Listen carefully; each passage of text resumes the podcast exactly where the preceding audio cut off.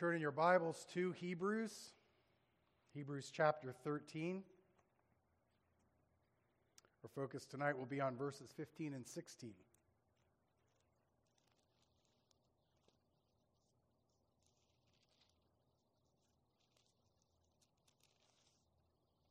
Children, here are your questions. First, how do we praise God with our lips? And two, how do we praise God with our lives? And three, will our love for God show in the way that we love and care for others? Hebrews chapter 13, verses 15 and 16. This is the Word of God. Through him, let us continually offer up a sacrifice of praise to God. That is the fruit of lips that acknowledge his name. Do not neglect to do good and to share what you have, for such sacrifices are pleasing to God. There ends a reading of God's word. Let's pray together. Almighty God, we do thank you for your holy word, and we thank you that we can hear your voice through your word. And we pray that as we move from the reading of your word to preaching, that you would help us in a special way, help the preacher to communicate that which you would have us receive. And Lord, help us all as we hear your message from your servant to receive from you that which we need to hear. And we pray this in the name of our Savior Jesus. Amen. Well, there really can't be anything more satisfying to the Christian soul than to live in a way that's pleasing to God. To do the things that are pleasing to God or things that should at least please our own souls. Uh, the most startling phrase in our short passage this evening might be just that uh, that we can actually do those things that are pleasing to God.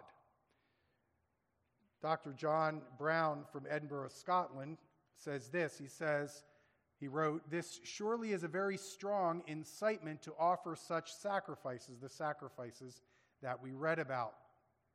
This surely is a very strong incitement to offer such sacrifices, an exceeding great reward for offering them. Beyond this, the highest aspirations of a Christian cannot go. It is all he can wish, it is above all that he can think. To have the approbation of good men is delightful. To have the approbation of our own conscience is more delightful still. But to have the approbation of God, this is surely the highest recompense a creature can reach. Well, through Christ, we can actually live lives and do things that are pleasing to God, but that's an important phrase too through Christ. Through Christ who strengthens us, we can do the things that we're called to do. I want you to jump back in your Bibles to John chapter 15.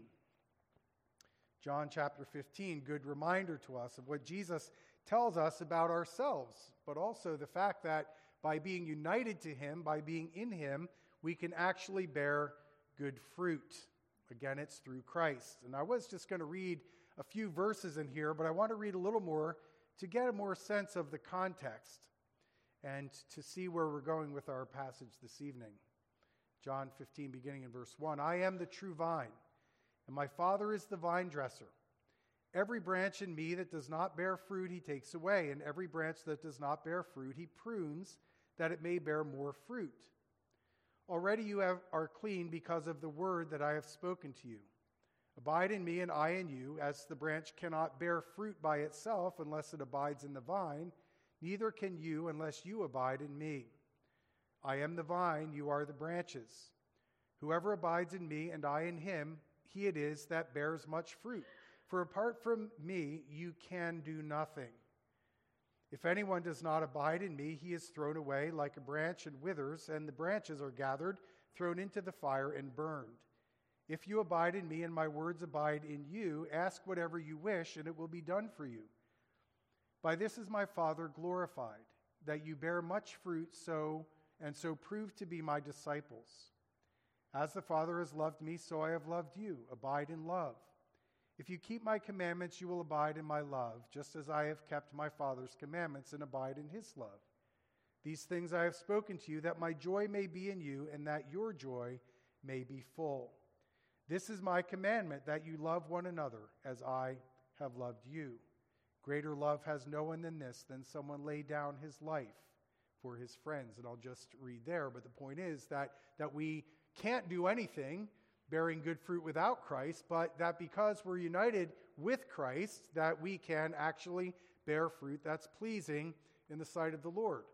In our passage tonight, there are two particular things that the author points to. Two things that are sacrifices, things that well up from grateful hearts because of what Christ has done. If you go back just a little bit in Hebrews, you remember that we read about how Christ was a sacrifice for us and that in him we have life. And so, looking back on the things that Christ has done, things that have been explained in Hebrews throughout, things more recently explained, uh, we can live our lives with grateful hearts to the Lord. Live our lives with grateful hearts to the Lord. But this, this term sacrifice may be a little disturbing to us because very often sacrifices are, are intended or seen to be intended towards winning God's favor, winning his merit trying to appease God, or if you're a pagan, gods. Not the case here. These sacrifices are, are sacrifices in response to God's grace. So you might ask yourself, well, because of God's grace and his salvation, what can I do? What can I bring? What can I bring to God? What can I bring to add to my salvation? And the answer to that is zero.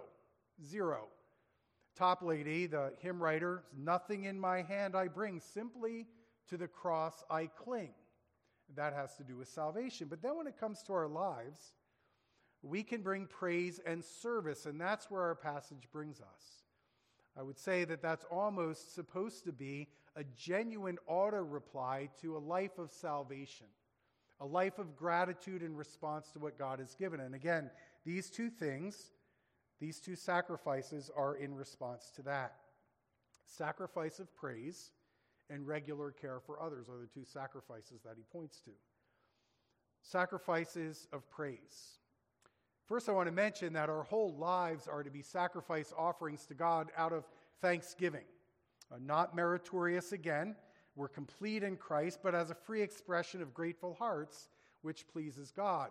And so, first, I would say our whole life, everything in our life, in a way, is to be offered unto God as a living sacrifice. Everything. Oft quoted is Abraham Kuyper. And he says there, and it's maybe often quoted too much, but he says this there is not a square inch in the whole domain of our human existence over which Christ is sovereign over all, and that he does not cry, Mine. Well, this is often applied to the bigger things, right? The universe and the world. It's often applied to the fact that, the Christ, that Christians have a cultural mandate. But what I want to ask is, is does this apply to our whole life? Every square inch. Does every square inch of your life belong to the Lord? Well, if you belong to Jesus, it does, but are you willingly offering up everything in your life? Or are there parts of that that you're holding back, that you're not offering up to the Lord, that you're not sacrificing, as it were, to the Lord. Havergal, another hymn writer, take my life and let it be consecrated, Lord, to thee. I would say that is a very comprehensive song, a very comprehensive prayer. All that I could possibly be, all that I possibly own or have, let it be unto you. Here's some of the things. Here's the things that are pointed out my life, my time, my hands, my feet, my voice, my assets, my intelligence, my will, my heart, my love. What's left? There's nothing left. I actually like the simple way that Watts puts it love so amazing, so divine, demands my soul, my life, my all. And so that's our whole life sacrifice to the Lord. Paul puts it this way in Romans 12 I appeal to you, brothers, by the mercies of God, to present your bodies as a living sacrifice, holy and acceptable to God, who is your spiritual worship. Which is, I'm sorry, which is your spiritual worship. Do not be conformed to this world, but be transformed by the renewal of your mind that by testing you may discern what is the will of God, what is good and acceptable and perfect.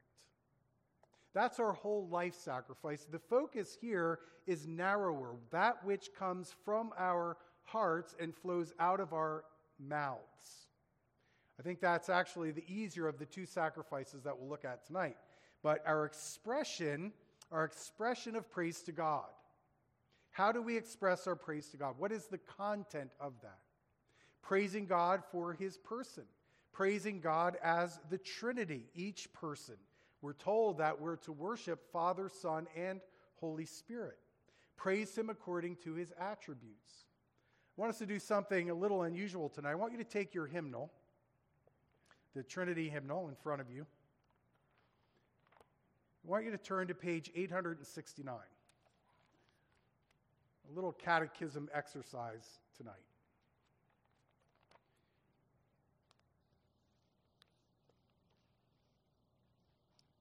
We're looking for content on how to praise God. What do we say when we want to praise God? We have all of Scripture to help us. I find question four in the shorter catechism, the Westminster shorter catechism. The simple question is what is God? The answer is God is a spirit, infinite, eternal, and unchangeable in his being, wisdom, power, holiness, justice, goodness, and truth. So, what we're really supposed to do is to take each one of those first three things infinite, eternal, and unchangeable and then apply them to his being, his wisdom, his power, holiness, justice, goodness, and truth. So, you expand on these things about God.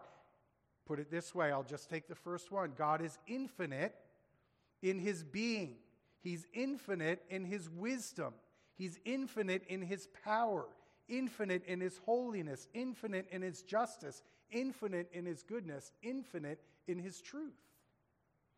If that's not a heartful or a mouthful of praise to God, I don't know what is. And you can do that with each one. But think of the attributes of God. And so those are things that we can praise God with our tongues, giving us content. Praise Him for His work, for His work of creation, for His works of providence, for His work of salvation. Do you praise Him for the work of salvation on a regular basis? Stay in the catechism here. And now I want you to turn over to page 871. The things that are listed here are the works of the Holy Spirit in bringing someone to faith in Christ. In Latin, it's called the Ordo Salutis, it's the order of salvation here loosely. Think of the things that happened in your life. Let's begin. Let's begin in number 31. What is effectual calling? And I'm just not going to read the questions all the time, I'll just refer to the topic. Effectual calling. Are you thankful? Do you praise God that He called you to believe in Him and to follow Him and to be His? justification? Do you thank God? Praise God with your tongues that He justified you. Through the blood of Jesus Christ, you can say, I am justified before a holy God, no more condemned the way I deserve to be. Thank Him for His justification. Keep on going. Thank Him that you're adopted by Him. I was a child of wrath, now I'm a child of God. Thank Him that He's sanctifying you, that He's not leaving, didn't leave you, for one, in your sinful state, but that He's working in you what's pleasing in His sight. Thank Him for all these benefits that we receive from Christ at His death and at His resurrection and at His ascension, and think about what we'll receive on His return. Not to mention what we'll receive upon entry into His presence. You see, there's so much that we can thank our great and mighty God for using our tongues. And I would suggest that we need to use our tongues. How do we communicate these things to God? Well, first of all, express them. What's in your heart? Are you expressing that to God? Are you looking for content? There's 150 Psalms. They're not all praise, but 150 Psalms that can guide you. There's plenty of prayers, there's plenty of other things in Scripture that can guide you. There are 742 hymns, if you like to sing, in our hymnal. They're not all praise, they're not all necessarily great, but there's some content for you. There's hundreds of songs that you can sing, praise songs to God. There's prayers, there's passages, there's doxologies. So there's all those things, sort of that, that formal sense in which we express verbally to God, intentionally praising Him. But then what about our regular conversation on a daily basis? Is your faith interwoven with your speech? Think about how we might not want to say praise God in every sentence, but it's not wrong when we're talking about maybe seeing somebody again knowing the uncertainty of life, there's nothing wrong with saying, The Lord willing, the Lord willing, I'll see you again. Or when something is there that is a blessing, thank the Lord. Or when someone wonders how you can deal with the crises in your life and still have faith by the grace of God is not a bad thing to say. How about those spontaneous responses? Do you verbalize those things? When you look at these magnificent Michigan sunrises, these magnificent Michigan sunsets, when you go out and look at the stars at night, or if you go out and look at the stormy clouds, the lightning in the sky, God is amazing. You ever say that to him? This is maybe a little bit personal, but the other night, it was a beautiful starry night, and I walked out on our deck and I just sat and I looked at the sky for a while, and my mind kept going back or up into the universe, just thinking about how great God is and how magnificent He is. And I said out loud, I am so small. I am so small. And I was saying it to God. I think you get my point. It might not be praise, but other spontaneous things. See a bad situation, Lord, have mercy. That's an acknowledgement that you are very much aware of his presence. I was so struck, and it may be such a simple thing. I don't know the man, but maybe you heard about that meteorologist who, who when he was talking about this tornado that was coming, he said, Jesus help them spontaneously on the air. That was purely out of his heart. Jesus, help them. Well, that's the way we praise God, the sacrifice of praise from our lips. But don't forget this that that's not all that God receives as a sacrifice to praise, because there's the second one that's a little harder. It's care that flows from the heart into actions towards others. that regular compassion, that care for others. The early church seemed to have latched onto this pretty well. If you jump over to Acts chapter 4, they latched on pretty quickly to the fact that they were to care for one another. They had to straighten some things out, but here's what we read in Acts 4:32. Now the full number of those who believed were of one heart and soul, and no one said that any of the things that belonged to him was his own but they had everything in common. And with great power, the apostles were giving their testimony to the resurrection of the Lord Jesus. And great grace was upon them all. There was not a needy person among them, for as many as were owners of lands or houses sold, or, or houses sold them and brought the proceeds of what was sold, and laid it at the apostles' feet, and it was distributed to each as any had need. And so the early church understood that a part of their response of thanksgiving to what God had done in the Lord Jesus Christ was care for one another. That wasn't anything new, but they put it into practice right there on the spot. We are to praise God with our tongues, and that's good and excellent from our hearts, but never without actions. You might not want to turn there, but I'll jump back to Micah chapter 6. This is Micah 6, verse, uh, chapter 6, verse 6. With what shall I come before the Lord and bow myself before God on high? Shall I come before him with burnt offerings, with calves a year old?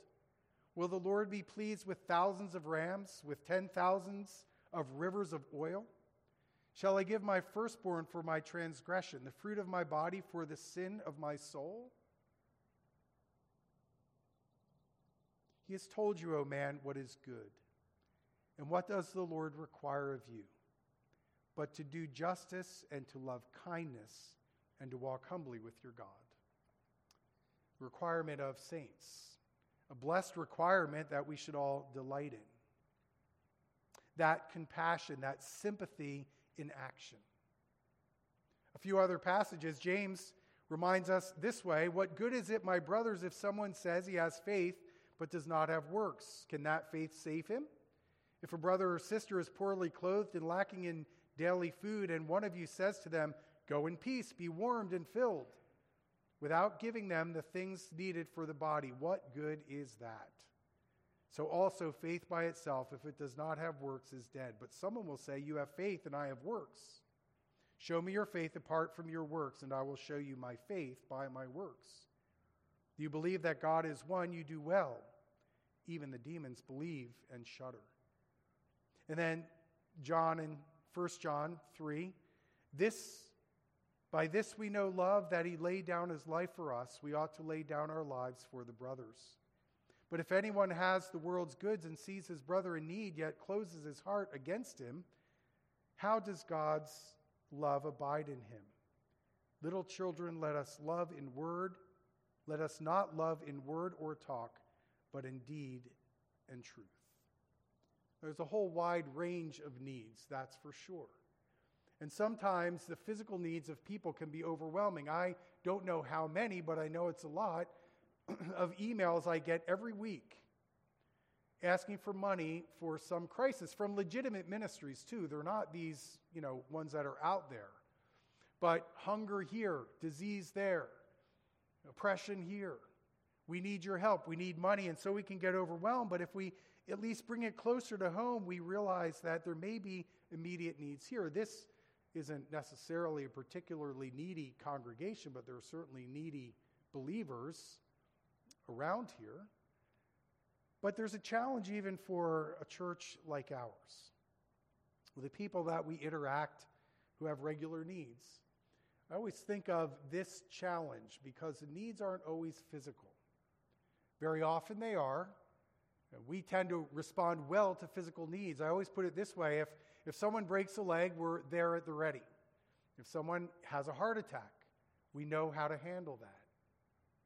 But it gets a little harder, doesn't it, when we recognize that somebody has cancer? That's a scary thing to approach. It's a scary thing to try to minister to someone who you know has cancer and maybe even starting to fade quickly from their cancer. I used to end there and think that that was the hardest kind of need to meet, but then I realized that there may be some that are even more difficult. The emotional needs of a broken person I think harder even than dealing with cancer or emotional needs of a broken person is a person who's dealing with mental illness. And God's people aren't necessarily exempt from that kind of stuff. But you see, the point is that we have opportunities to minister. And it takes grace and it takes resolve and it takes compassion. Maybe even more difficult than dealing with mental illness is spiritual darkness that sometimes sometimes clouds even a saint's heart and darkens their souls. And so don't think that we have a lack of needs. And so I encourage us, us let us not grow weary of doing good, for in due season we will reap if we do not give up. So then, as we have opportunity, let us do good to everyone, and especially to those who are, who are of the household of faith. And so these two sacrifices, the sacrifice of praise from our tongues and the sacrifice of regular care for others, are things that the author says are supposed to be constant, the regular habit of the Christian church and of the Christians that make up the Christian church. Well, again, it should be, I don't mean this in a trite way, but this should be an auto reply, so to speak, of salvation a response of gratitude that's pleasing in the eyes of God. I want to rephrase what I read by Dr. John Brown earlier. I hope he wouldn't mind. He's been long gone, but rephrase what he said that I think was spot on. This surely is a very strong encouragement to offer such sacrifices, an amazing great reward for offering them. Our highest goal can't go higher than this. It is all we can wish. It is above all that we can think. To have the approval of good men is delightful. To have the approval of our own conscience is even more delightful still. But to have the approval of God, this is surely the highest reward a creature can reach. Well, for the humble heart, to please God is in itself a wonderful, soul satisfying blessing. And may that blessing be ours through the grace of God and his work in our lives. Let's pray. Father in heaven, we thank you for the mercy that you've shown to us. And we do ask that, first of all, our whole lives would be thank offerings to you, that we would hold nothing back in our lives, but that we would offer up our lives as an offering of praise and gratitude to the God of our salvation. We pray that we would not hesitate to praise you with our tongues, to express with our mouths the things that are in our hearts in gratitude towards you. Lord, we also know that it's pleasing in your sight when we genuinely care for one another, especially for those in need. Lord, sensitize our hearts, give us hearts of compassion. Help us to minister to one another according to the needs that we have in the lives around us. And Lord, as you've told us in your word, to be especially sensitive to those who are of the household of faith. We pray these things in the name of the one who had great compassion and has great compassion on our souls, the one that we praise, our Savior Jesus Christ. Amen.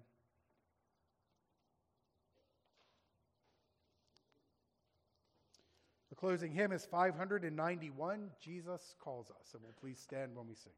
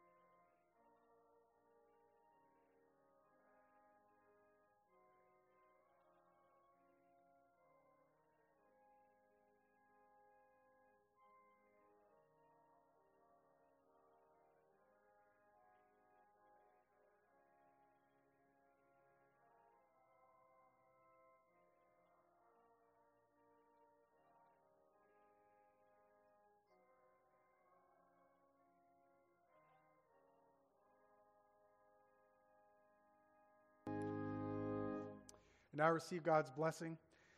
Now may the God of peace, who brought again from the dead our Lord Jesus, the great shepherd of the sheep, by the blood of the eternal covenant, equip you with everything good that you may do his will, working in us that which is pleasing in his sight.